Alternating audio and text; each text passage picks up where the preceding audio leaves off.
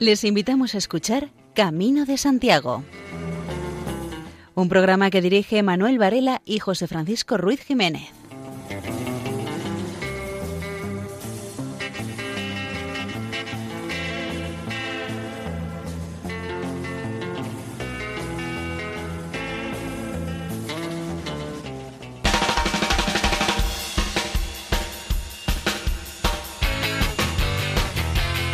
Muy buenas, aquí comienza este programa quincenal dedicado a la divulgación de las cuestiones jacobeas, principalmente el Camino de Santiago.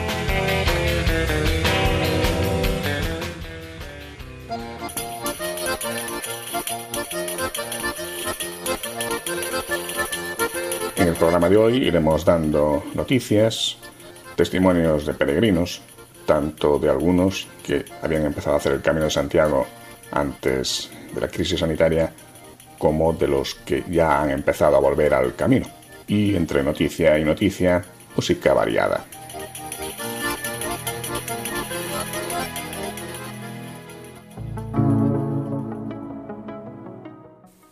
Camino cómplice. Amable y amante, el camino mitiga una vida errante.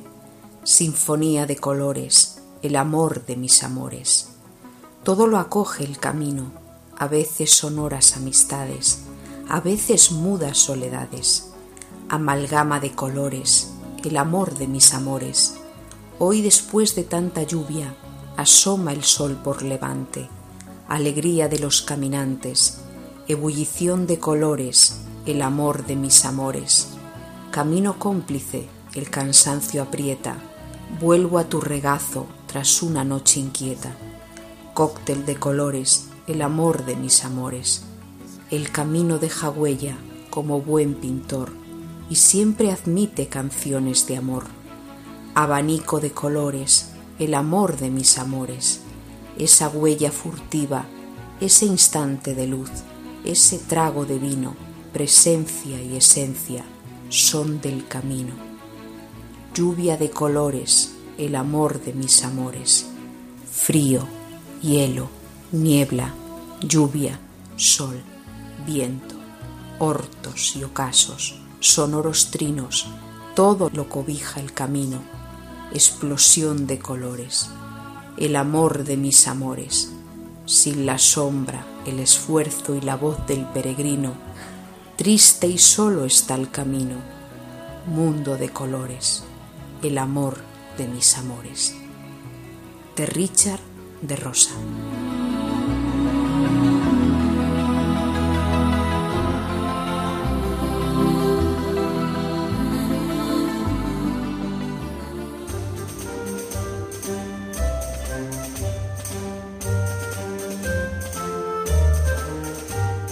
Las primeras informaciones que daremos en este programa se refieren a aquellos peregrinos que estaban haciendo el camino cuando se declaró el estado de alarma.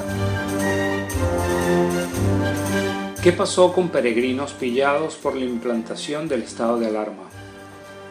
La Guardia Civil de Navarra ha prestado ayuda en Exalar a una peregrina turca que realizaba el camino de Santiago y que estaba pasando las noches a la intemperie tras quedarse casi sin recursos. Una patrulla de la Guardia Civil desplegada para dar cumplimiento al estado de alarma en lo relativo al restablecimiento de fronteras terrestres localizó el pasado 14 de mayo a la mujer de 31 años que se encontraba desorientada en el municipio de Exhala. La mujer explicó a los agentes que estaba realizando el camino de Santiago cuando surgió la crisis sanitaria. También les hizo saber que ya casi no disponía de recursos y que había pasado varias noches a la intemperie con un saco de dormir según ha informado la Guardia Civil. Gracias a la colaboración de la Policía Municipal de Pamplona y de Servicios Sociales, se le pudo trasladar a un hostal de Pamplona, en el que pasó la noche, siéndole facilitado al día siguiente el desplazamiento hasta Ávila, donde cuenta con familia con la que pasar las semanas de confinamiento.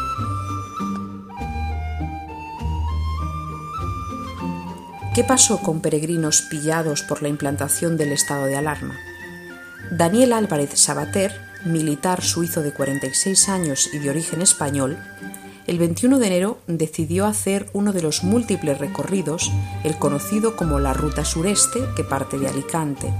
Allí se plantó con su bici y comenzó a hacer etapas disfrutando de la experiencia, como ya había hecho desde que en el 2010 lo picó el gusanillo del camino.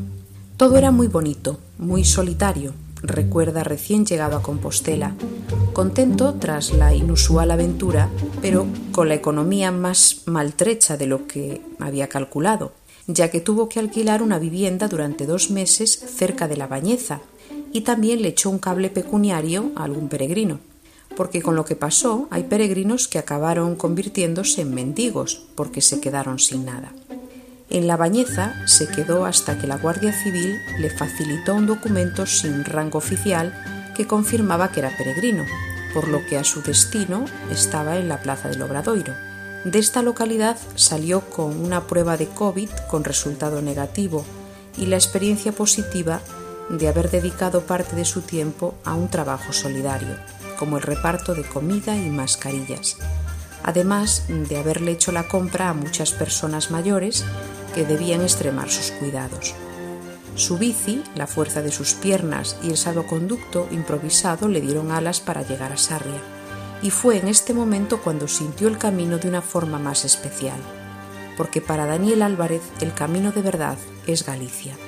En Sarria tuvo que permanecer dos semanas más y también acelerar el ritmo para concluir la ruta más inusual de todas cuantas ha realizado por las limitaciones económicas para gastar en España sin tener que realizar la declaración de aduanas correspondiente.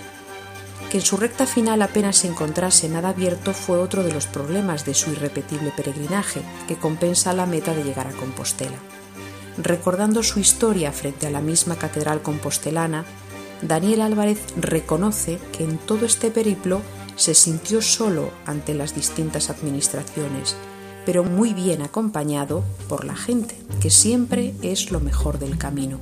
A finales de agosto iniciará otro camino que le llevará con su bici hasta Roma y Jerusalén, un recorrido con finalidad solidaria para recaudar fondos contra la violencia de género y la violencia infantil.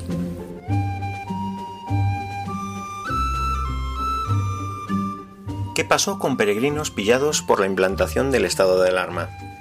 Dos peregrinos franceses llevan con buen humor haber dormido en la calle por el cierre de los albergues.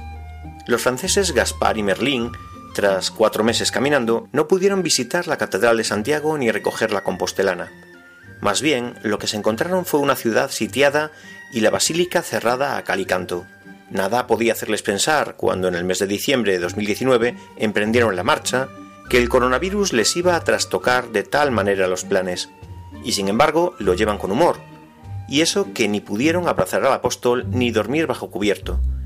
Durmieron como pudieron, a la intemperie, protegidos por los soportales de una calle cercana a la catedral, porque los albergues ya estaban cerrados. Pese a los contratiempos, la experiencia les parece positiva. Van con lo justo y aseguran que lo mejor que se llevan de vuelta es la solidaridad de la gente. Se les había acabado el dinero, pero entraban en las tiendas y todo el mundo les daba pan o chorizo para hacer un bocadillo, y así iban tirando llevaban su tienda de campaña. Es una noticia de La Voz de Asturias. En el pasado mes de enero hubo un ciclo de conferencias sobre el Camino de Santiago, organizadas por la Fundación Juan Marc. Una de las conferencias, titulada Ecos y Mímises en Santiago de Compostela, los inicios de la Catedral Románica, la impartió José Luis Senra. El conferenciante es profesor titular en el Departamento de Historia de Arte de la Universidad Complutense de Madrid. Escuchamos una brevísima parte de su intervención. Esto es un edificio con un fondo tremendo, un fondo tremendo y, además inagotable, porque realmente cuanto más te metes en él a trabajarlo, más te das cuenta de la potencia de contenidos que tiene.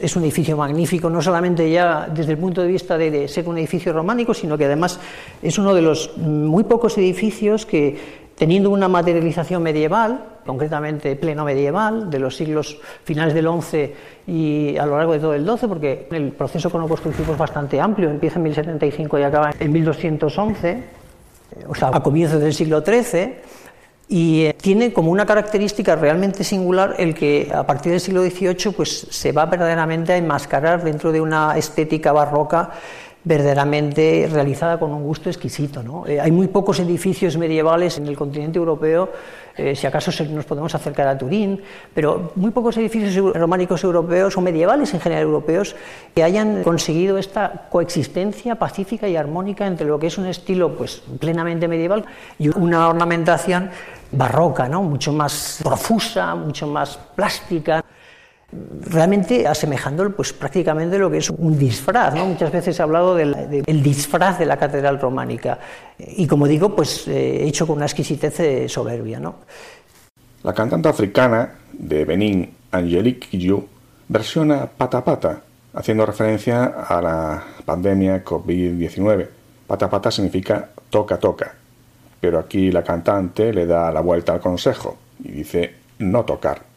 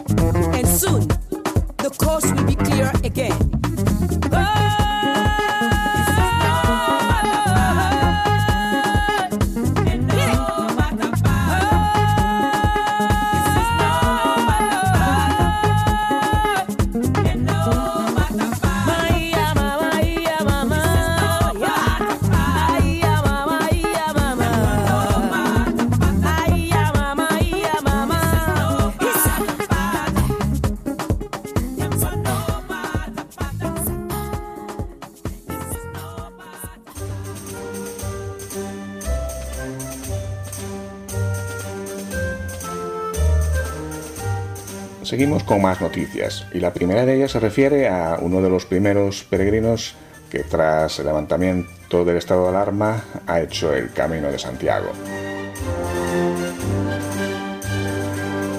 Un vecino de Fene, primer peregrino que hace el camino tras el parón por la pandemia.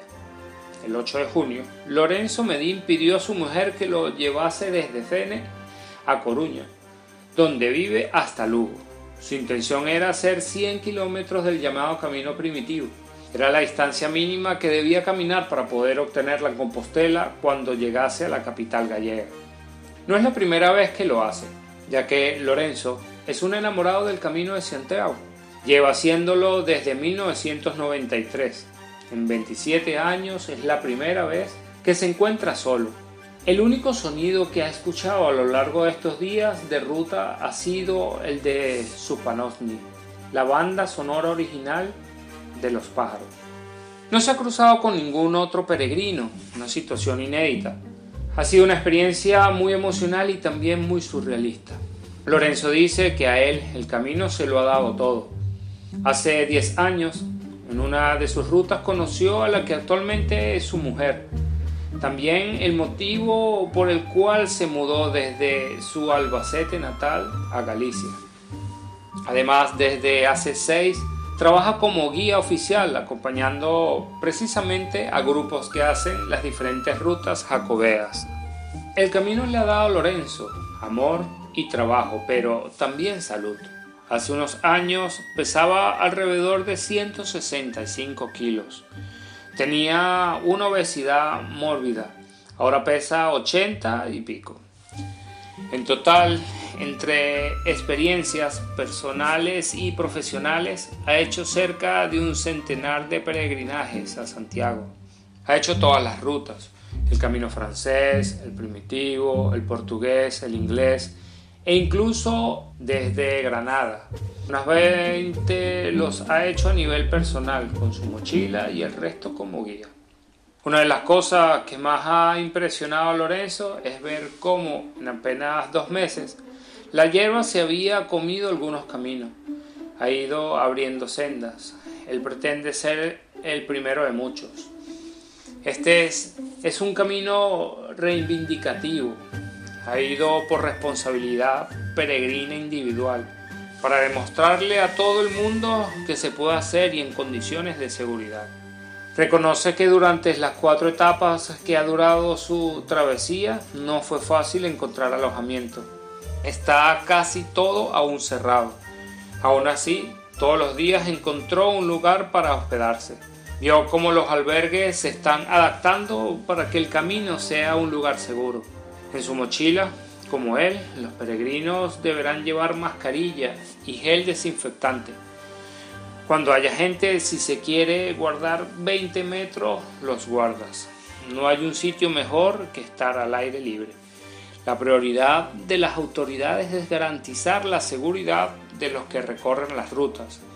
Es una información de Laura Cuejeiro y Patricia Lale en News. Un nuevo albergue de peregrinos cargado de siglos de historia en el municipio de Osaviñao, provincia de Lugo. Las obras de rehabilitación del antiguo Palacio Obispal de Diomundi, que acaban de ser licitadas por la Junta, serán acompañadas de un riguroso control arqueológico, teniendo en cuenta la antigüedad y el excepcional valor histórico del edificio, que será convertido en el primer albergue público de peregrinos del Camino de Invierno. El proyecto no comprende en principio una excavación profunda del subsuelo del inmueble, pero no se descarta la posibilidad de realizar una intervención de este tipo, si en las obras aparecen elementos ahora desconocidos que se consideren de suficiente interés. En el interior del edificio no está previsto realizar movimientos de tierra importantes, pero sí se harán algunos movimientos superficiales para retirar tierra y escombros es posible que en esta parte de la labor aparezcan cosas interesantes, porque sin duda se trata de un lugar con mucha riqueza arqueológica. Hace años aparecieron unas tumbas medievales en el exterior de la iglesia, a unos 50 centímetros del muro de la cabecera. Estas sepulturas se descubrieron en el año 2005 al remover el suelo para instalar una grúa que se utilizó en unos trabajos de reparación en el edificio. De la misma manera se dispusieron al descubierto por entonces en esa zona los restos de un antiguo muro. Durante mucho tiempo fue una práctica habitual reutilizar restos de anteriores obras cuando se reconstruía o se reformaba un edificio, y se sabe que el Palacio de Diomundi fue ampliado y modificado en varias ocasiones a lo largo de su historia. Las próximas obras de rehabilitación respetarán al máximo la fábrica original de las diferentes partes de las que consta el edificio, pertenecientes a distintas épocas. En cada periodo se utilizaron diversas soluciones constructivas y se pretende que eso se perciba con claridad. Dado que el Palacio de Duimundi está asociado a la iglesia románica de San Payo, en su interior puede verse una fachada lateral del templo, provista de decoración escultórica propia de ese periodo. En las obras de construcción del albergue no está previsto restaurar esa pared, pero podrá realizarse más adelante.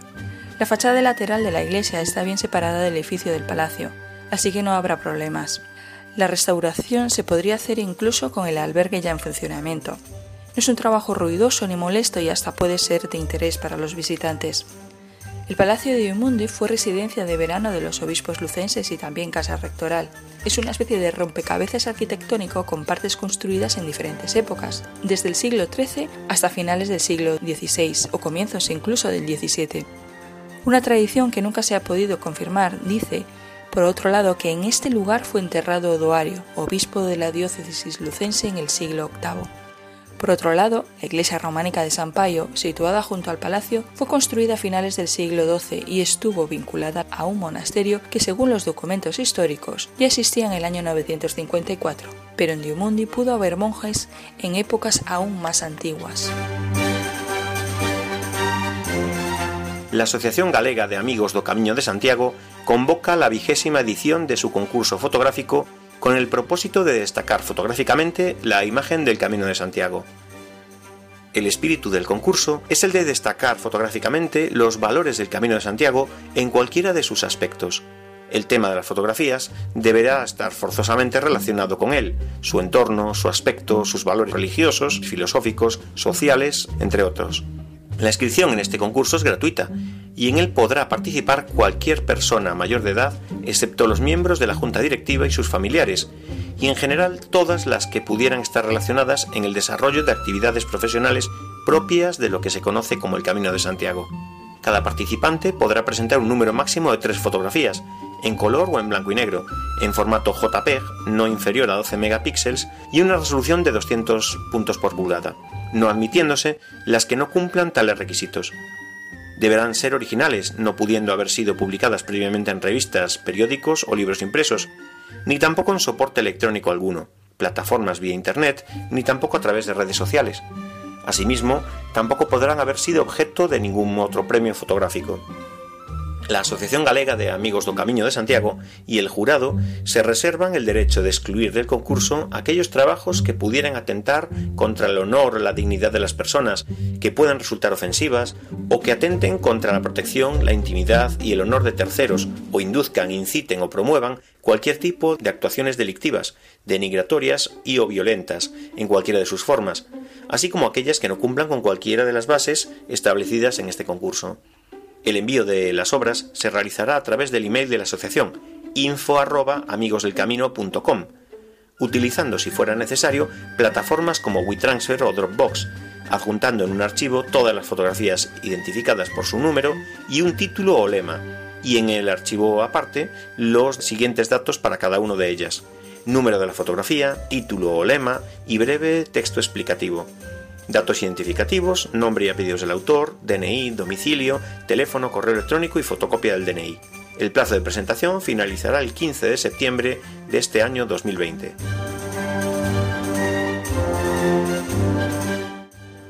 Peregrinación virtual por el Camino de Santiago organizada por la Pastoral Juvenil de la Diócesis de Calahorra. Objetivos. Tener una experiencia de búsqueda existencial acompañada, seas creyente o no lo seas. Conocer más la riqueza cultural y espiritual de la ruta jacobea. Afrontar retos solidarios, orantes y reflexivos. Esta peregrinación virtual se puede acompañar con paseos allí donde cada uno se encuentre. Desafío. Llegar a Santiago antes del 31 de julio, superando una serie de retos, responder correctamente con las pistas que se irán recabando por el camino a este misterio. ¿Fue antes el huevo o la gallina? Ayuda. Habrá tres comodines que se deberán gestionar porque el camino tiene muchas sorpresas, pero no todas son agradables. Quien avisa no es traidor. Se asignará un amigo peregrino con experiencia que estará disponible para cada participante, para guiar, ayudar e incluso compartir impresiones. Se trata de una experiencia acompañada. Reto diario cada día llegará un desafío que consistirá en tres vídeos. El primero, de tono cultural sobre el lugar al que se llega. El segundo es una reflexión que ayudará a profundizar en algún aspecto de la vida. Y el tercero son testimonios desde el corazón. Además de estos tres vídeos, tenemos un reto de interioridad y unas cuestiones al final de cada día. Algunos días habrá un misterio que resolver, que tendrá tres modalidades la estándar o moderada, que es una dedicación diaria de 15 a 20 minutos, la extrema o motivada, de 20 a 40 minutos, y una prueba. Si después de algunos días se decide no seguir, se puede abandonar la expedición. Organiza el Secretariado Diocesano de Pastoral Juvenil de la Diócesis de Calahorra y la Calzada Logroño. Inscripción challengerslarrioja.com.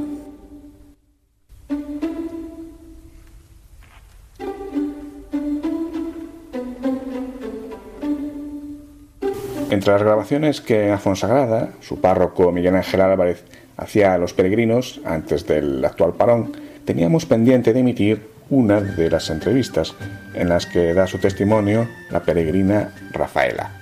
Seguimos con mal tiempo en Afonsagrada, un día lluvioso este sábado, pero siguen llegando peregrinos aquí uh, junto de nosotros para celebrar la Eucaristía, para la bendición de los peregrinos. Hoy hablamos con Rafaela, que viene de Londres, y le preguntamos los motivos por los que está haciendo el Camino de Santiago. Hemos venido al Camino de Santiago para rezar simplemente.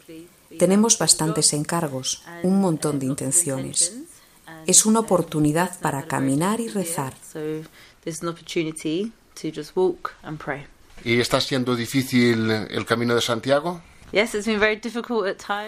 Por momentos es muy difícil, especialmente porque venimos sin un plan.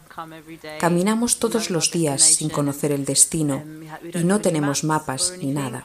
Así que a veces está resultando difícil pero estamos realmente bendecidos porque no nos hemos perdido, no nos ha pasado nada peligroso, ninguna herida, así que damos gracias a Dios por haber llegado tan lejos.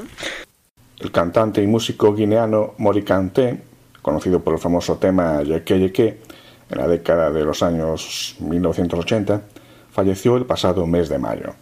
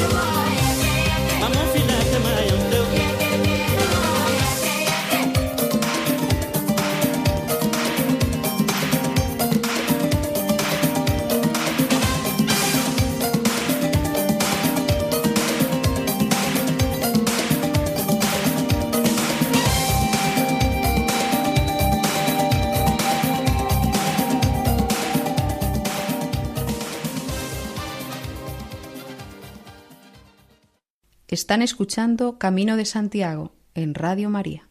Y vamos ahora con un mosaico radiofónico, porque escucharemos unas breves intervenciones en dos emisoras, en Radio ECCA, introduciendo lo que significa el Camino de Santiago, y en Magis Radio, donde intervino un jesuita, Ignacio Ramos, que divulga el Camino de Santiago en China.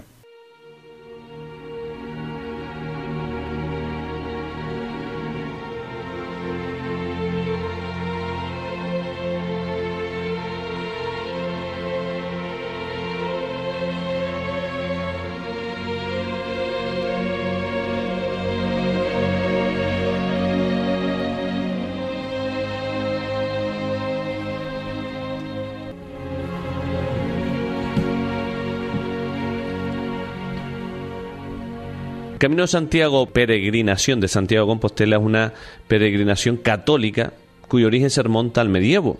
El propósito, llegar a la tumba atribuida al apóstol Santiago el Mayor, situada en la cripta de la Catedral de Santiago de Compostela, en Galicia. Ha sido y sigue siendo la ruta más antigua, pero también más concurrida y más celebrada del viejo continente. Se trata de un camino sembrado de numerosas manifestaciones de fervor, también de arrepentimiento, de hospitalidad, de arte y de cultura, y nos habla de manera elocuente de las raíces espirituales del viejo continente. Creado e instaurado después del descubrimiento de las reliquias de Santiago el Cebedeo, a principios del siglo IX, la peregrinación a Compostela se convirtió desde el siglo XI en una de las grandes peregrinaciones de la cristiandad. Aunque hasta después de la caída de Granada en 1492, durante el reinado de Fernando de Aragón e Isabel la Católica, Santiago de Compostela no será declarada oficialmente por el Papa Alejandro VI como lugar de una de las tres grandes peregrinaciones en la cristiandad. La gente en China tiene mucha sed de espiritualidad, de autenticidad, etc. El comunismo ha arrasado mucho con valores tradicionales y entonces lo que la gente tiene mucha sed como de experiencias auténticas. Y gente de China, clase media, ¿no? No sé cómo, pero ha conocido el camino o porque estudiaron en España y lo hicieron y tal, pues les impacta mucho. Sobre todo la cultura del compartir, del encontrarte con la gente y mirarla sin suspicacia, la cultura del albergue les llama mucho la atención, o del donativo, desde luego la gastronomía tan buena, eh, ya en, España en el camino, no, en Francia pues también, pero vamos, más cara, desde luego. Y luego también el tema ecológico, ¿no? O sea, cómo está de cuidar la naturaleza en torno al camino les impacta mucho. Entonces, bueno, pues yo, bueno, pues no me lo esperaba, pero hace ya tres o cuatro años, pues vi que eso era un filón y era una plataforma de encuentro muy interesante. Y entonces, efectivamente, pues fundamos ya el año pasado oficialmente, reconocida por la Junta de Galicia como Asociación de Amigos del Camino de, de China. Intentamos cuidar esto y es que se puede presentar como una ruta cultural, histórica, artística. ¿no? Y el tema de la espiritualidad y la religión, pues se puede presentar, digamos, dentro de este paraguas del camino y desarrollar profundamente, ¿no? Desde hace un tiempo, el franciscano Francisco Castro Miramontes, conocido sobre todo por la acogida a los peregrinos en la propia capital compostelana y ahora en Ocebreiro, interviene en De Oriente a Occidente TV. El Camino de Santiago, otrora una vía de comunicación entre pueblos, entre gentes, lo fue, lo sigue siendo, lo será. Quizás sea un momento para la introspección, para reflexionar, para comprender que todos tenemos una corresponsabilidad hacia el mundo, hacia los demás. En el camino se forjan historias de encuentro, de amor, de convivencia, todo un símbolo. Y siempre, siempre se descubre que hay un horizonte y que en ese horizonte Siempre la mirada emerge hacia el cielo. Hoy con nubarrones, que son los que nos traen ya, comienza a caer. La lluvia que hace posible el esplendor de la naturaleza. No tengas miedo. Avancemos, sigamos adelante. Cercanos, solidarios, comprometidos. Nuevamente llegará el tiempo de los abrazos. Siempre hay un camino, es el del amor que sustenta la esperanza. El tema musical que vamos a escuchar a continuación es uno de los compuestos durante la etapa de confinamiento o reclusión. Y el grupo toma el nombre de la hora en la que se unían para, a través de Internet, interpretar nuevos temas musicales. Este se titula Con tu aire en mis adentros.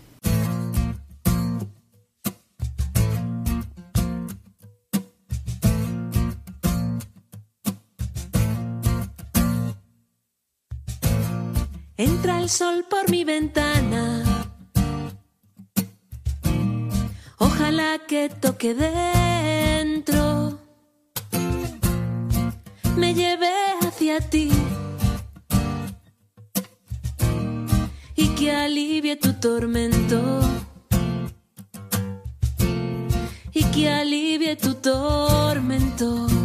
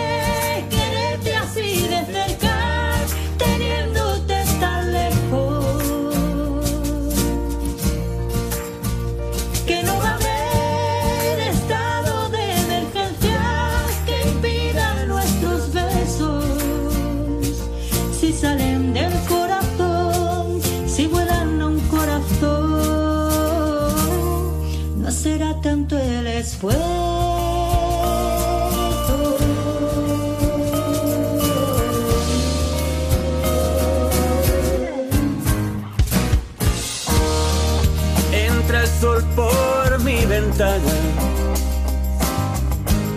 el que lo hace todo nuevo.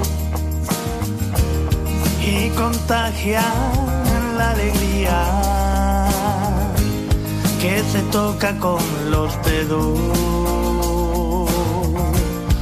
que se toca con los dedos.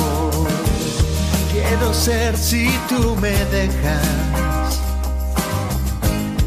esa sombra que te sigue,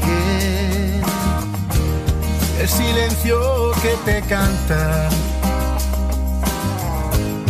una luz que te acaricie y la brisa que te llama. Y déjame quererte así de cerca, teniéndote tan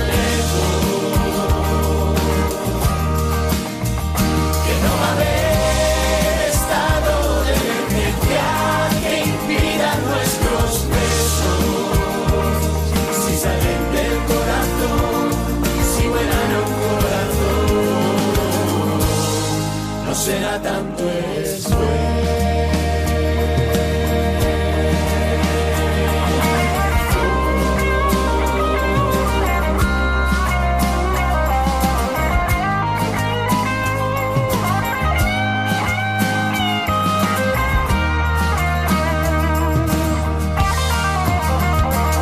Y llegará este beso que te envío sin un alto en el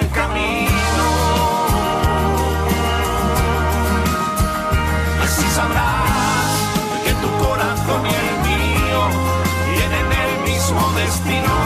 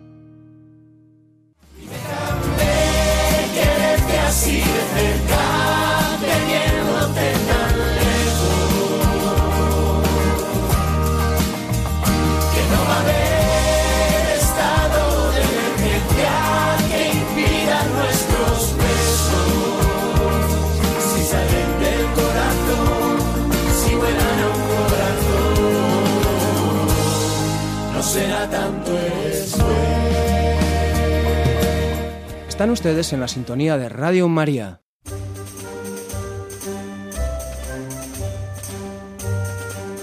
Y vamos con el último bloque de noticias. Peregrinos de todo el mundo se han unido en una iniciativa que anima a compartir imágenes y experiencias del camino bajo el hashtag Comparte tu camino. Correos ha puesto en marcha una campaña en la que anima a los peregrinos a seguir compartiendo imágenes y recursos del Camino de Santiago para mantener el espíritu jacobeo. Con el hashtag Comparte ha recibido cientos de imágenes y recuerdos de peregrinos de todas las partes del mundo, Japón, Argentina, Estados Unidos, que se unen bajo esta iniciativa difundiendo momentos y lugares de la ruta jacobea. De esta forma, la compañía postal llama a llevar las redes sociales del espíritu del Camino de Santiago. Los peregrinos están invitados a compartir en sus redes sociales fotografías, videos, frases, poemas, canciones, citas, dibujos, además de difundirlo con el material recibido. Correos edita videos semanales que comparte a través de Facebook, Instagram o YouTube. A la iniciativa se han sumado entidades jacobeas de diferentes puntos del planeta como el Jacobeo, la Federación Española de Asociaciones de Amigos del Camino de Santiago, la Fraternidad Internacional del Camino de Santiago, la American Pilgrim, la Asociación de Peregrinos más grandes de Estados Unidos, la Asociación de Amigos del Camino de Santiago en Argentina. Durante estos meses, a través de su completa página web elcaminoconcorreos.com, ha ido ofreciendo información actualizada sobre la situación del camino y la crisis de la COVID-19. Sirve también de foro y punto de encuentro para solucionar dudas a muchos peregrinos, nacionales e internacionales, que tenían planificado su camino y que han tenido que aplazar. Susana Luaña entrevista en el periódico La Voz de Galicia al nuevo obispo de Astorga, Monseñor Jesús Fernández González. Cuenta que su residencia en Santiago de Compostela, donde fue obispo auxiliar, da a la Plaza de la Inmaculada, y en este tiempo de pandemia, mirar por la ventana y no ver a nadie ni oír a nada era un tormento. El sueño de todos es recibir de nuevo a los peregrinos. Monseñor Jesús Fernández tiene en la memoria la estampa de grupos juveniles cantando con sus guitarras. Desde la ventana de su despacho los veía darse abrazos y espera volver a verlos pronto. Sobre posibles cambios en el modo de ganar el jubileo, considera que no habrá muchos, fuera de las medidas de seguridad que hay que adoptar para evitar el contagio. Espera que pronto aparezca la vacuna, que será la clave para volver a una cierta normalidad, y dice cierta porque no cree que la vida vaya a ser como la de antes. Porque mucha gente ha reflexionado y seguramente para bien, se ha dado cuenta de que el mundo iba demasiado deprisa y que no se valoraban ciertas cosas como la vida familiar, el encuentro entre las personas o la mirada hacia quien lo está pasando mal. Sobre los posibles cambios en el Camino de Santiago, Monseñor Jesús Fernández tiene la sensación de que el peregrino se va a echar al camino, porque evoca libertad, fe y esperanza, que es lo que se necesita en este momento. Por supuesto, con todas las medidas de seguridad, sobre todo en los albergues, porque un rebrote sí que haría muchísimo daño. Considera que hacer el camino es algo que no se puede perder porque da la oportunidad a las personas de plantearse preguntas profundas en una sociedad que a veces se mantiene en la superficialidad y en la fugacidad. El ser humano necesita encontrarse y el Camino de Santiago, sobre todo a los más jóvenes, les ofrece la oportunidad de encontrarse consigo, con los demás y con Dios. Los músicos Carlos Núñez y Jordi Sabal protagonizarán en el mes de agosto la vigésimo novena edición del Festival Internacional del Camino de Santiago. La programación se desarrollará del 30 de julio al 30 de agosto en iglesias y ermitas de la ruta jacobea, a su paso por la provincia de Huesca. El festival verá reducidos sus aforos a causa de la pandemia del coronavirus y retransmitirá los conciertos íntegros en streaming. La parte musical del festival se estructura en torno al concepto Olvidadas y Desconocidos, con el que se pretende recordar la música compuesta en la Edad Media, Renacimiento y Barroco por mujeres compositoras olvidadas y realizar un viaje por la música antigua portuguesa. En la Edad Media, Barroco y Renacimiento, las mujeres quedaban relegadas por prejuicios sociales, y por eso mucho talento se quedó en el olvido. El talento que pudo aflorar fue firmado con nombres falsos de hombres para poder sonar en las cortes o en los templos. El viernes 7 de agosto, la iglesia de Canfranc Estación será el escenario para el concierto del maestro de la música medieval Jordi Sabal, con Esperion 21, que ofrecerá un diálogo musical entre melodías y ritmos de Oriente y Occidente. Por su parte, el flautista y gaiteiro gallego Carlos Núñez interpretará el 11 de agosto a las diez y media en el Palacio de Congresos de Jaca las canciones celtas de Beethoven. Son una serie de arreglos de composiciones muy desconocidas que salen a la palestra para celebrar el 250 aniversario del nacimiento de Beethoven. En el mismo escenario, el día 15 de agosto, a la misma hora, Sambax realizará un concierto de fusión de músicas brasileñas con composiciones de Johann Sebastian Bach. Estas dos actuaciones tendrán entrada de pago y podrán adquirirse a partir del 6 de julio en la web del festival o en la taquilla del Palacio de Congresos Jacetano. Otras actuaciones serán las de Ashivil Trío, el 1 de agosto en la iglesia de Tamarite de Litera, el León de Oro, el 2 de agosto en la colegiata de Bolea, Paradisi Portae y Jesús Gonzalo, el 4 de agosto en la Catedral de Jaca, Angelicata Consort, el día 8 de agosto en la iglesia parroquial de Villanúa, Cordis Delicae, el día 10 de agosto en la iglesia de San Pedro de Siresa, Isabel Villanueva el 13 de agosto en Santa Cilia y al aire español el día 21 de agosto en la iglesia de San Martín de Hecho. A propósito del 500 aniversario de la primera vuelta al mundo de Magallanes y el Cano, se rendirá homenaje a los músicos portugueses de la antigüedad. En muchos casos apenas son conocidos en España.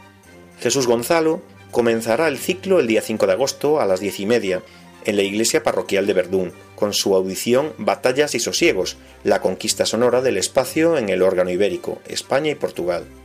Por su parte, Miguel Jaloto interpretará un programa denominado Compositores portugueses para clave. El Festival Internacional El Camino de Santiago también incluirá teatro, proyecciones de audiovisuales, conferencias especializadas, una exposición de instrumentos musicales portugueses y se recorrerá una etapa del Camino Aragonés, Arres Martes.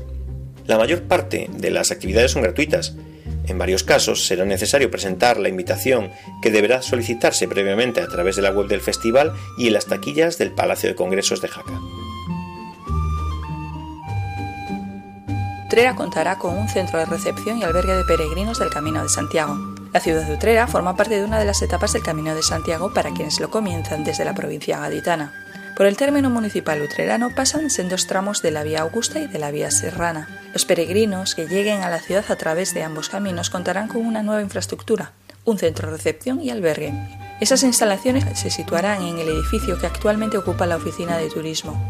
La obra de adaptación será mínima, estando ya redactado el proyecto de adaptación y equipamiento, que deberá ser aprobado por la Comisión Provincial de Patrimonio de la Consejería de Cultura de la Junta de Andalucía, al tratarse de un inmueble catalogado como grado B de protección, se respetará la estética del antiguo bar Limones, por lo que se ha modificado la actuación prevista para que no se altere este edificio.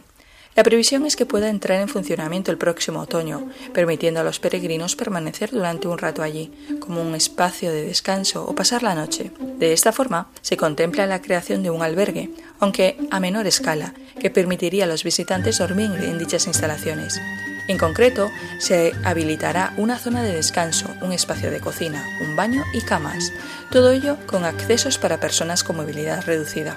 En este sentido, la idea es que pueda acoger media docena de camas. La Asociación de Amigos del Camino de Santiago de Utrera sería la encargada de asumir la gestión de este espacio.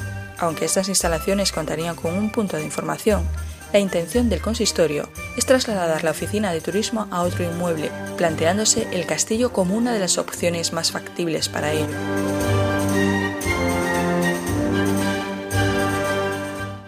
La Luz del Camino, una peregrinación en homenaje a las víctimas de la COVID-19. El 4 de junio vio la luz, nunca mejor dicho, el proyecto protagonizado por una mochila viajera, La Luz del Camino. Veterano de la peregrinación jacobea, el navarro Jesús Ciordia, durante el confinamiento por el estado de alarma tuvo la idea de hacer el Camino de Santiago, no solo por él, sino también por todos aquellos que ya no podrán hacerlo las víctimas del COVID-19. Al proyecto se han ido sumando amigos peregrinos, ilusionados con tal motivo, porque la idea es conseguir la máxima participación, que la mochila de luz sea aportada por cuantos más peregrinos, sería mucho mejor. El punto de partida fue Rosenvalles, el día 19 de junio, y en 36 etapas llegará el 24 de julio a Santiago de Compostela. Se espera que la luz del camino sea recibida en la catedral, peregrina de sección para que con ella se pueda vivir el día de Santiago a los pies del apóstol. En la mochila va una vieira de ara peregrina, paseada durante siete años en sus recorridos por el camino y que va a representar todos los peregrinos. También va una vieira más, dedicada a las víctimas del COVID-19, pintada para la ocasión por Ramón Vilanova. Se incluye también la mochila un saquito de intenciones de los peregrinos. Y no podía faltar la credencial para sellarla diariamente en cada una de las etapas. Una peregrinación cargada de solidaridad, de motivación, de amistad y de corazones generosos.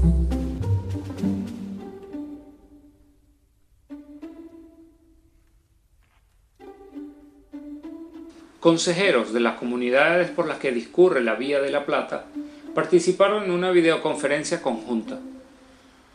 En el encuentro se expusieron diversas iniciativas que permitan desarrollar medidas de promoción conjuntas unidas al patrimonio. Andalucía, Castilla y León, Extremadura y Galicia refuerzan así su compromiso para impulsar este camino con acreditado valor histórico. La vida de La Plata es un importante itinerario jacobeo que vertebra España de norte a sur y tiene una gran riqueza patrimonial y natural. En Galicia entra por el aurenzano puerto de Padronelo y 21 kilómetros después, en la localidad de Agudiña, se bifurca.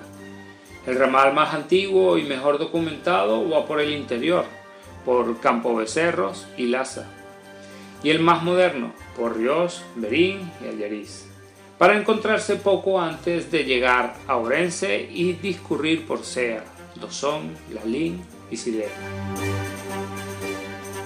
Y antes de finalizar el programa, vamos con una oración facilitada por María Ángeles Solares, entusiasta estudiosa del Camino del Norte a su paso por la localidad de Priesca. Vengo a peregrinar, Señor de los espacios, hasta lo más profundo del misterio. Me atrae, irresistible, la luz horizonte. Tu voz me emana de dentro y se hace fuerza impulsora de mis sueños. Ser peregrino, con equipaje austero, con voluntad y empeño, ser peregrino, ahondando la hondanada donde habite el silencio. Puebla mi alma de caminos, cálzame con tu llamada. Tensa el arco de mis pasos y lánzame al país de tus secretos. Llena de entrega el cuenco de tus manos y amánsala en la vieira de mi espera. Pon en mis dedos el bastón de marcha. Amén.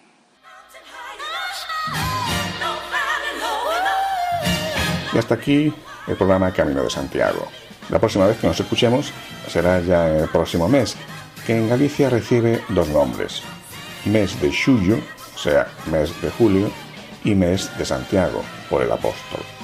Hasta entonces pueden contactar con quienes hacemos este programa a través del correo electrónico camino de Santiago arroba radiomaria.es.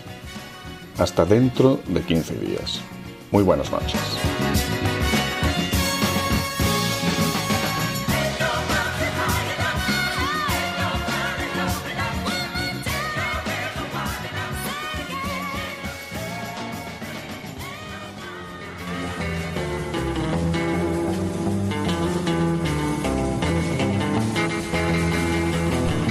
Escuchado en Radio María Camino de Santiago, dirigido por Manuel Varela y José Francisco Ruiz Jiménez.